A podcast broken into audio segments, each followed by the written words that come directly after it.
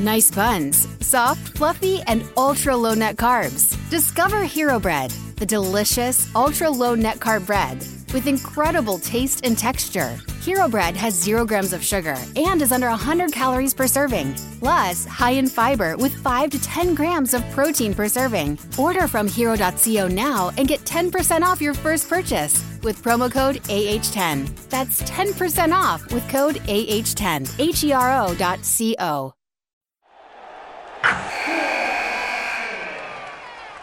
Wilson, you sent the game winning email at the buzzer, avoiding a 455 meeting on everyone's calendar. How did you do it? I got a huge assist from Grammarly, an AI writing partner that helped me make my point. 96% of Grammarly users say that it helps them craft more impactful writing. Would you agree? Grammarly helped adjust my tone to navigate tough work conversations. And it works everywhere I write, so I can quickly communicate effectively. Your teammate used Grammarly to summarize an important document, making a three pointer. How did he do it?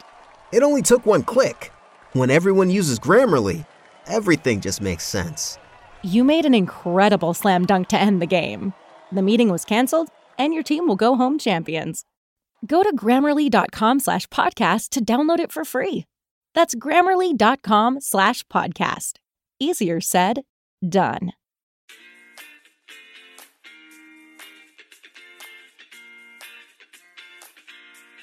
Hello and welcome to the Arrowhead Addict Podcast. I'm your host, Rylan Stiles. You can follow me on Twitter at Rylan underscore Stiles. And today we finally have this week's podcast, the preview of the Lions game.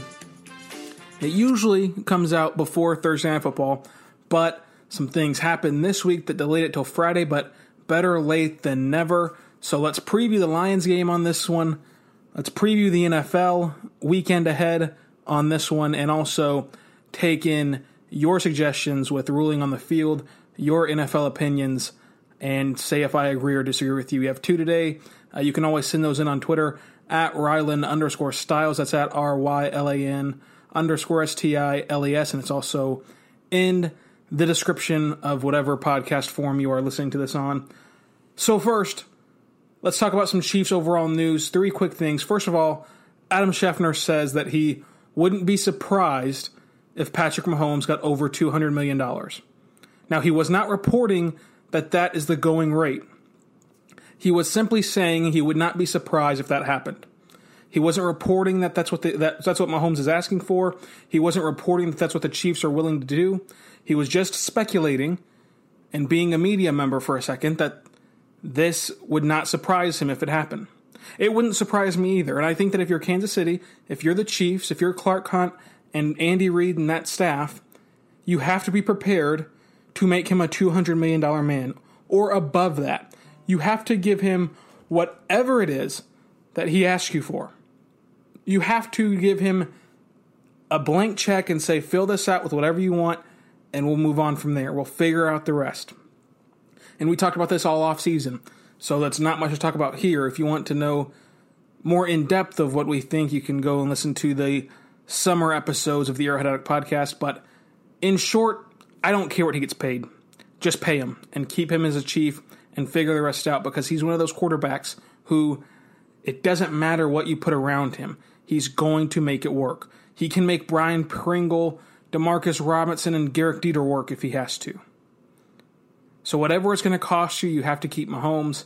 Uh, so that topic is out of the way. Damien Williams missed his uh, all practice this week. He missed Wednesday, Thursday, all the practices. He's going to miss the second straight game, I think. I don't think there's a way he's going to play on Sunday in Detroit without practicing at all this week. So that is a little bit concerning because you don't really know the extent of his injury. But I still feel comfortable with this running back room. Darrel Williams stepped up big last week. Darwin Thompson has shown flashes throughout the preseason and regular season a little bit of being a NFL caliber back. And then LeSean McCoy seems like he's going to gut it out. He's also banged up, but he seems like he's going to give it a go again on Sunday. We saw him uh, try it again last Sunday, and he played very well uh, in his limited action on Sunday against the Ravens. Uh, you know, going into that, I thought he was going to have a, a pitch count on him. I thought he was going to have way less carries than he did, but he ended up playing very well on Sunday in the time that he got into the game. The biggest topic around the Chiefs right now, and it ties into the Lions preview, so we'll start that right now. They play the Lions at noon on Fox, if you didn't know. The over under is set at 55, and the spread right now is Kansas City minus 6.5 on the road. But the biggest topic around Kansas City right now, if you listen to Kansas City radio, read articles, everything around Kansas City right now is about Frank Clark. And did the Chiefs overpay? Did the Chiefs make the wrong move?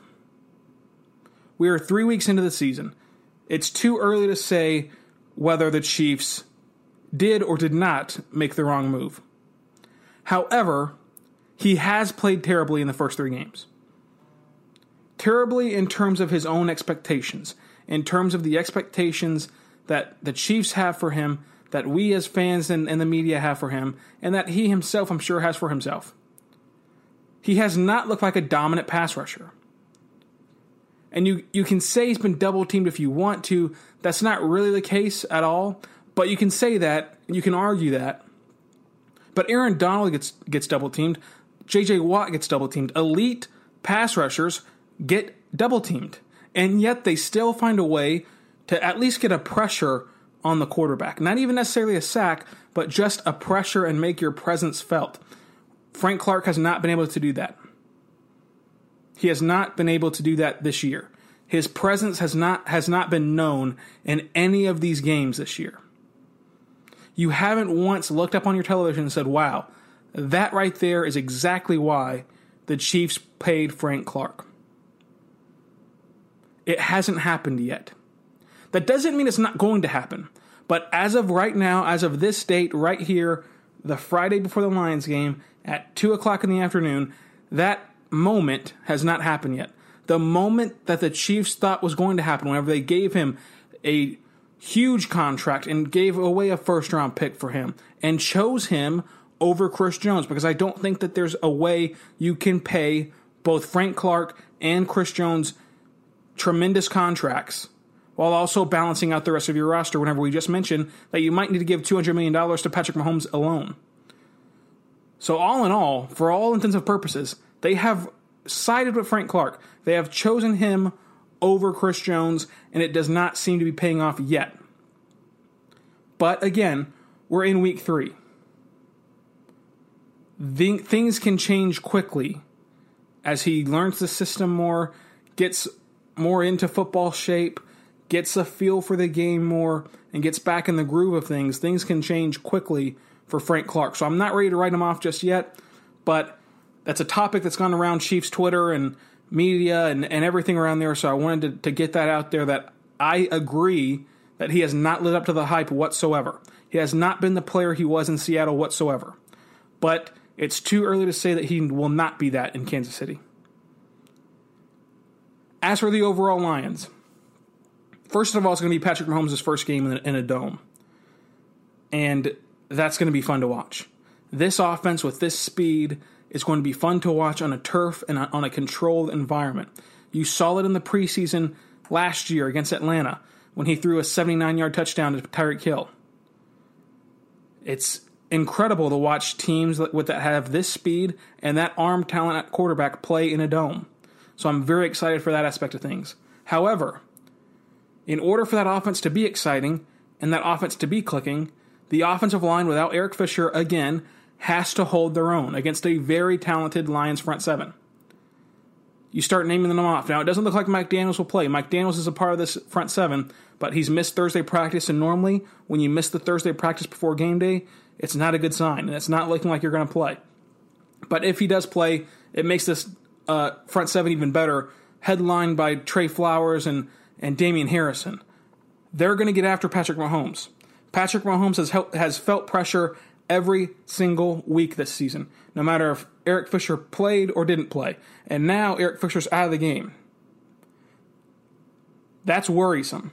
And that's the trepidation of laying the Chiefs minus six and a half.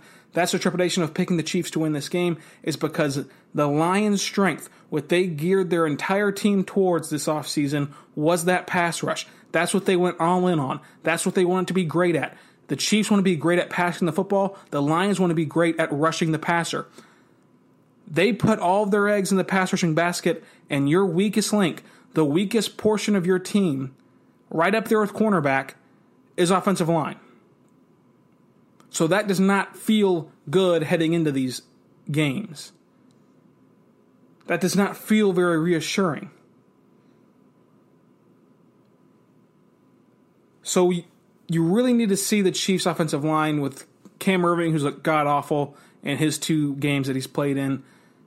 You really need to see this offensive line shape up and perform better against the Lions, or else this game could very easily go in favor of Detroit, who's already upset the Chargers. And from there, who knows what can happen for Detroit if they get two two upsets over two good AFC West teams, arguably great AFC West teams. In order for that not to happen, your offensive line has to slow down Trey Flowers and Damon Harrison. And oh yeah, they have Darius Slay, who's no slouch in the secondary, who's going to take away probably Sammy Watkins. So now you're relying on Mecole Hardman, Demarcus Robinson, and Travis Kelce. While having a pass rush beam down your franchise quarterback, who's already dealt with a bum ankle throughout the season. If there's ever an upset, this looks like it could be it. On paper, it looks like it's setting up for the upset of the weekend. The shock of the weekend, which is why it's surprising that the Chiefs are favored by almost a touchdown. That's the biggest key to this game, is to slow down the Lions front seven. In fact, the biggest key to this game is on both sides of the football, the front sevens. You have to figure out a way to add an extra blocker, chip your running back, do whatever you need to do to keep Mahomes upright and keep this offense flowing. You have to figure out how to stop this Lions front seven, and you have to get your front seven going on your own. You need to get guys like Chris Jones, Frank Clark, etc., etc., Kpassagnon, guys like that rushing the passer. You have to get them making Matt Stafford uncomfortable, knocking them off their spots shutting down the run against Kerryon Johnson.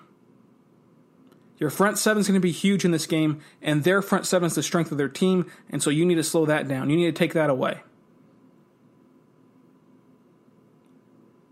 Let's predict the offensive and defensive MVPs for this game. On offense, I'm sticking with Mecole Hardman. I've picked him, I think, almost every game. I think I only didn't pick him in one week so far this year. I'm picking Mecole Hardman because it's a turf game, and that speed is going to be electric. And I think that Andy Reid and Patrick Mahomes feel more comfortable now with him running that Tyreek Hill role exclusively, with him getting all of those looks and the motion orbit offense and the downfield post routes and the long developing routes. They feel more comfortable with that, especially on turf, especially indoors in a controlled environment, and especially now that they need somebody to step up. I think he's going to have the biggest game of his career, which obviously isn't saying much for a rookie, but I think he's going to have a, a huge game this week and get a lot of people talking. Predicting the defensive MVP, I'm going to go with Chris Jones because this front seven is going to be crucial in how this game goes. Your front seven, which was what we all expected to happen this year, was to have your front seven of Chris Jones and Frank Clark tag teaming help your secondary. When you get to the quarterback, when you create pressure, it turns a terrible secondary into a below average one or a below average secondary into a mediocre one, or a mediocre secondary into an above average one, or an above average secondary into a good one, and so on and so on and so on. The front seven is key for not only getting sacks and all the pretty stats, but for helping your secondary, which again is 1A, 1B, your worst unit right now, along with your offensive line. So they've got to get pressure on Matt Stafford and they have to figure it out. Chris Jones was better last week. He was he was more impactful last week than he has been in recent weeks. He's got to get it going this week and just kind of get back in the flow of things because last year you saw him as a dominant force and fans were ready to pay him and so was I as a dominant force on this front seven. He's got to get back to that along with Frank Clark and then Kpassagnon can chip in and from there it just kind of snowballs into a very good defense whenever you calm that in Kendall Fuller and the Honey Badger mixed with that front seven pressure, that could be a, a good defense that can get you over the hump. But it starts with that front seven.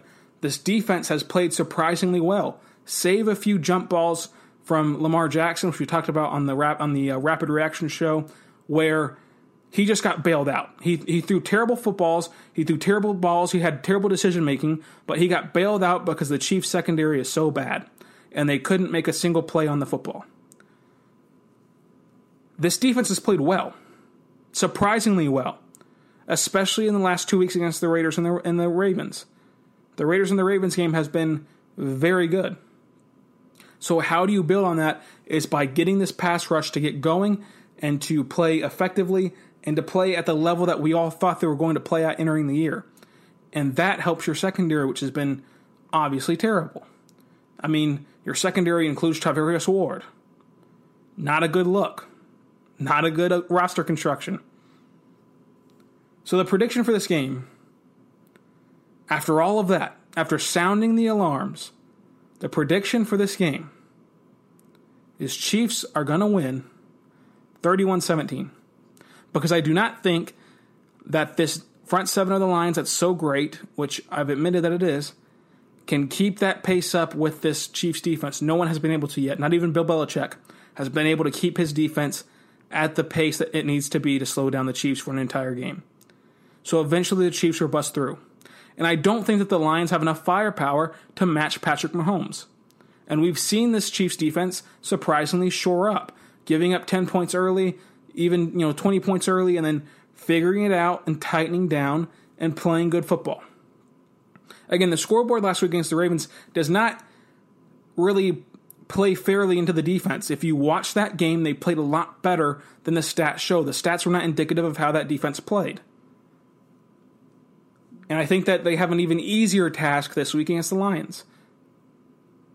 So that's my prediction Chiefs 31, uh, Lions 17. Give me your predictions at Rylan underscore Stiles. And now let's move into ruling on the field. If you're just joining us for the first time, ruling on the field is a segment that I debuted last week where you send me your hot takes about the NFL or even just normal opinions about the NFL or the Chiefs and or the Chiefs and I'll say if they're overturned, which means I do not agree with you, or they stand, the call on the field stands, which means I obviously do agree with you. So let's start with Ryan Murphy at RyMur72 on Twitter. He says any trade for a top tier cornerback that involves moving Kendall Fuller along with future draft picks weak, weakens the defensive back group as a whole and is not worth it. This ruling on the field stands. And I don't know if anyone would push back on this. If you take away Kendall Fuller and implement Jalen Ramsey, you're in the same situation that you are right now. You have one good cornerback and Charvarius Ward. That's not good enough. Jalen Ramsey on that Chiefs defense, I mean, you know, excuse me, Jalen Ramsey on that Jaguars defense is not good enough right now. Now, he himself is a very good player. That defense, though, is not good enough. The Chiefs still carve them up, and they have much more talent on paper than the Chiefs do. In order to improve this secondary group, you must keep Kendall Fuller because as he moves down the order, as you implement a Jalen Ramsey or whoever you may trade for, but let's just say it's Jalen Ramsey for right now, as you implement a Jalen Ramsey, as you bring back a Maurice Claiborne from suspension, Kendall Fuller goes from being your number one cornerback to number two or three. And then in terms of defensive backs, he goes from number two behind Honey Badger to three, four, or, or you know, around that range of three and four. And now we have a whole new light on Kendall Fuller. And that's why he looked so good in Washington. In Washington, his pro football focus numbers were incredible. And I told you when the trade happened on Twitter that that was a mirage because he was not defending elite wide receivers the way the Chiefs are having to ask him to do because he's the Chiefs' best cornerback. He was protected by Josh Norman, who is overrated in his own right, but he still got the number one assignments. Bashaud Breeland got the number two assignments in Washington, and he was terrible at it, but he still got the number two assignments. And so that left Kendall Fuller in the slot against the third or fourth best wide receiver, and he looked pretty good against them because he's a pretty good cornerback. But he never drew the number one and number two receivers, and that's why he looked so good in Washington. So you can put him back in that role if you keep him. But again, if you trade him for Jalen Ramsey or any other elite cornerback, I agree, that's stupid because you're in the same boat you are now. Patrick Peterson, any cornerback is not going to be good enough to be tag teamed with Charvarius Ward or Bashaud Breeland or Maurice Claiborne. You need Kendall Fuller to stay in the fold. Because I feel comfortable with a Patrick Peterson, a Jalen Ramsey, one of the two, Kendall Fuller and Maurice Claiborne as a, as a cornerback group, and then add in Honey Badger as the jack of all trades uh, DB. That's that's a lot more comfortable. But again, if you take Kendall Fuller off of that list, you're in the same situation that you're in right now. So I agree. The ruling on the field for Ryan Murphy stands as called. The next one and the last one is from Kalen Wayne at Kalen Wayne on Twitter. If Mason Rudolph plays very well this season, has Big Ben played his final down in Pittsburgh? The ruling on the field is overturned for Kalen Wayne, and let me tell you why. I don't. I think what you're getting at is that this is what you would do. If Mason Rudolph plays well, let's just go ahead and go with the youth movement. And I agree with you. That's what I would do. I believe that Mason Rudolph is a pretty quality young qu- uh, quarterback. He can get you that Kirk Cousins vibe. Kirk Cousins started his career in Washington. He wasn't the Kirk Cousins that he is today, which is still a terrible quarterback, but it's well above when he first started in Washington. When he took over for RG3 the first time, he was awful. He was dreadful. But then you get him comfortable in the NFL. You put DeSean Jackson and Pierre Garcon around him with Jordan Reed mixed in. He looks like a good quarterback. He's throwing for 4,000 yards. He's getting you to the playoffs once. He looks better than he is. I think Mason Rudolph, with Juju Smith Schuster, James Conner, and another piece, can look like a solid quarterback who ends up getting overpaid in the open market, which, putting that back into perspective, is good enough. And it leaves you in that purgatory of okay, well, Mason Rudolph is good enough, but he's not exactly Patrick Mahomes. He's not exactly a quarterback that's going to take you over the hump. So Mason Rudolph himself, I think, can be a starter in this league. I think he can be a starter in this league that creates problems for front offices because they not they're not sure should they move on from him or should they keep him. But to your question about Big Big Ben, no. And it's not because that's the right decision, it's because I think that Pittsburgh is one of those organizations that will let Big Ben, like the Giants did with Eli Manning, come back until he's literally just awful. If you watched him last year and, and this year before he got hurt, he looked bad. He looked like a bad quarterback. Simple as that. He looked like a bad quarterback. But he's Big Ben. He has the name talent. He has the the stardom in that city, the stardom in that organization, to where it's it's almost blasphemy to, to, to, talk bad about him. But he played terrible. Mason Rudolph had that offense moving more than he did whenever he first went out. I think Mason Rudolph can develop into a very good quarterback who should dethrone Big Ben. But I think that Pittsburgh will let Big Ben hang on and hang on and hang on until they get in a situation like the Giants are in right now, where you've wasted three to four years because I don't think that Big Ben's going to retire. I think he's already said that he's not going to. As long as he's still an active player, the Steelers are not going to part ways with him. There are very few organizations in sports who are cutthroat. The Colts were cutthroat with Peyton Manning. He got hurt, he had neck surgery, and they said, you know what, thank you, Peyton, but goodbye, we're going to draft Andrew Luck. And then Peyton Manning had one of the best NFL seasons in his career in Denver, won two Super Bowls, uh, and there you go. We got the two Super Bowls and won one, and there you go. And Andrew Luck was the best NFL quarterback prospect that we've ever seen. He unfortunately had injury issues, and we know how that all ended up. But the Colts are one of the few that's ever made that cutthroat move. Not many organizations will go against their franchise guy in any sport. Look at the Mavericks. Dirk Nowitzki hasn't been a good NBA player in, a, in two or three seasons. Not even an elite one, not even the, the level that he was once at, an MVP, but a good one. He's been average or below for three or four seasons, actually. but he's hung on because it's Dallas and he made that franchise. So go on ahead and, and, and hold on as much as you want to.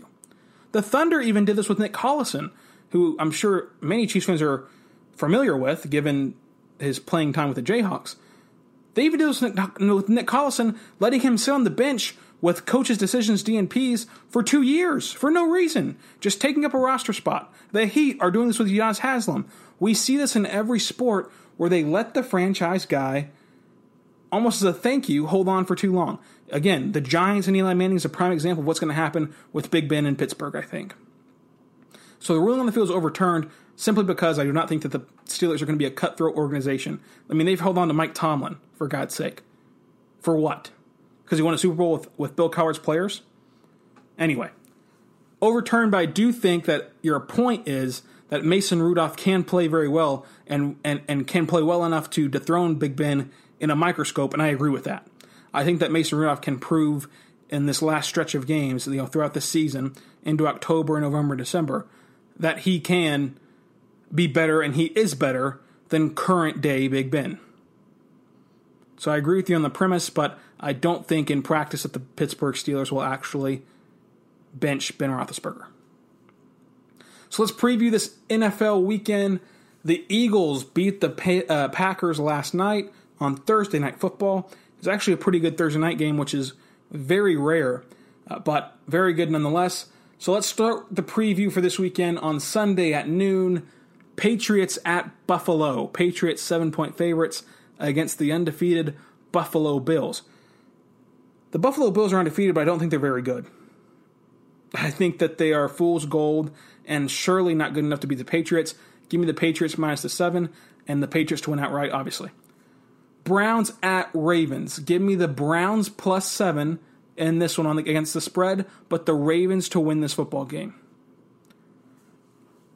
I've been on the Browns hype train since before the season started. If you listen to the season preview, you know that. If you listen to the summer's conversations, you know that. However, I cannot pick them to win this football game in Baltimore as a seven point underdog. But I do think that it's going to be close, and I do think that they're going to cover the seven points. Panthers at Texans. Kyle Allen looks incredible in Arizona. Now he travels to Houston to take on Deshaun Watson and the Texans. Texans favored by four points. I'll go ahead and lay the four points and pick Houston in this one. Raiders at Colts. Raiders look like a disaster. Colts with Jacoby Brissett are a seven point favorite. This number is a stay away number for me. I trust the Colts to win this game outright. I know for a fact they're going to win this game outright. However, I cannot trust them to win by more than a touchdown. Do I think that they will? Yes.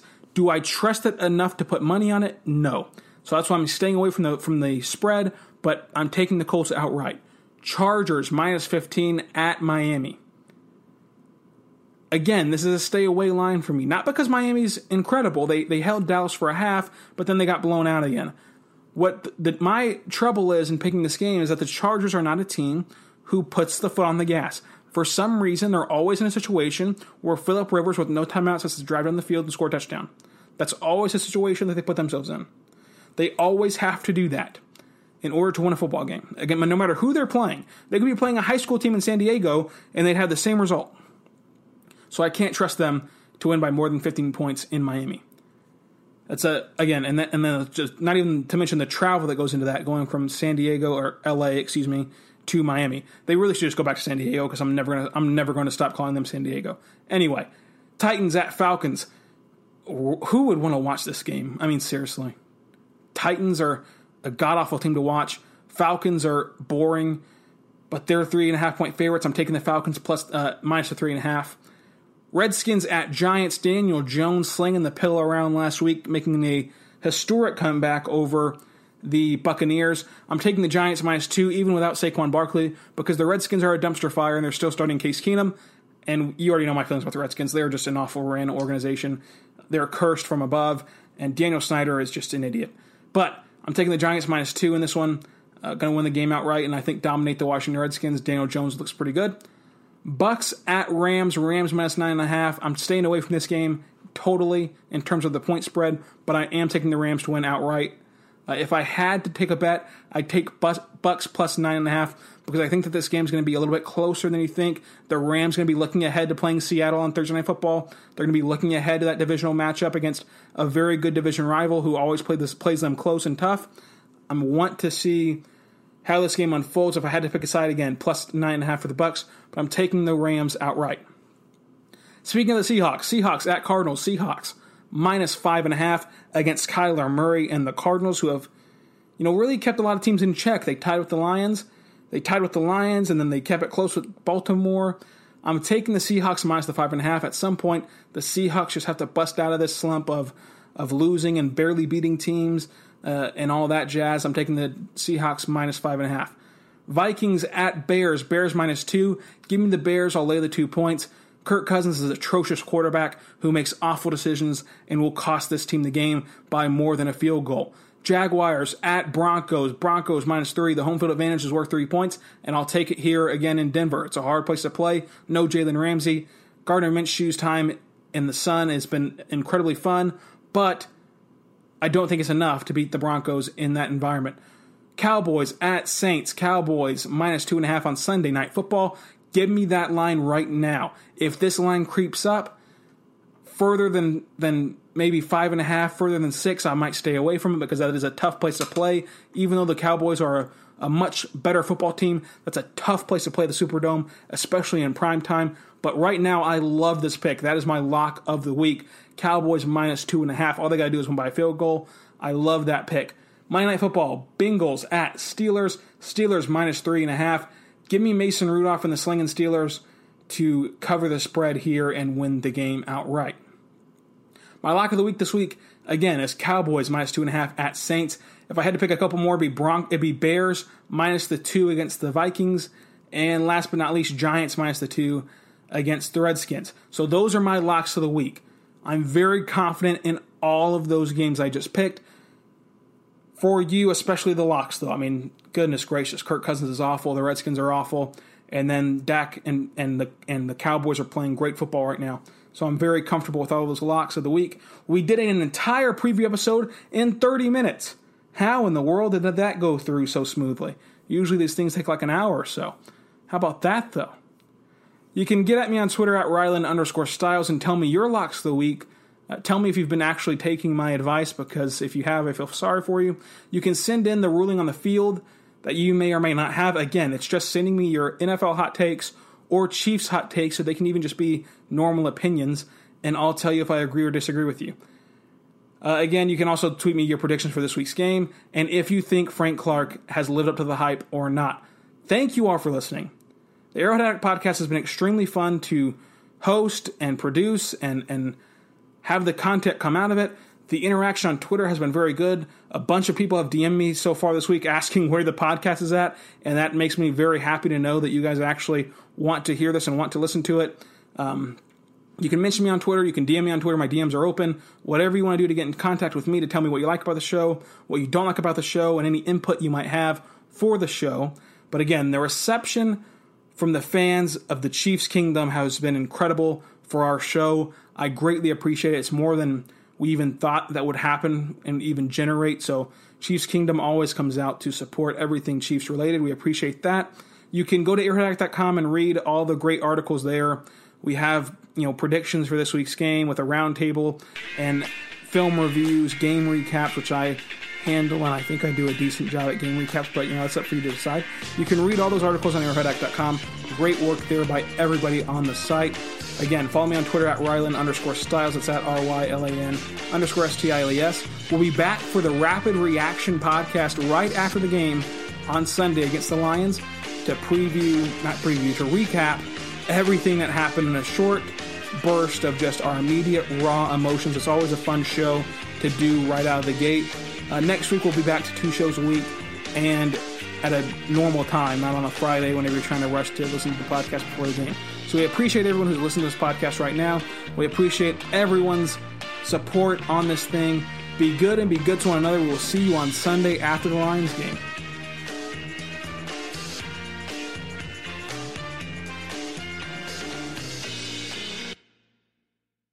What's so special about Hero Bread's soft, fluffy, and delicious breads, buns, and tortillas? These ultra low net carb baked goods contain zero sugar, fewer calories, and more protein than the leading brands, and are high in fiber to support gut health. Shop now at hero.co. Everybody in your crew identifies as either Big Mac Burger, McNuggets, or McCrispy Sandwich, but you're the filet fish Sandwich all day. That crispy fish, that savory tartar sauce, that melty cheese, that pillowy bun. Yeah, you get it every time. And if you love the filet of fish, right now you can catch two of the classics you love for just $6. Limited time only. Price and participation may vary. Cannot be combined with any other offer. Single item at regular price. Ba da ba ba ba.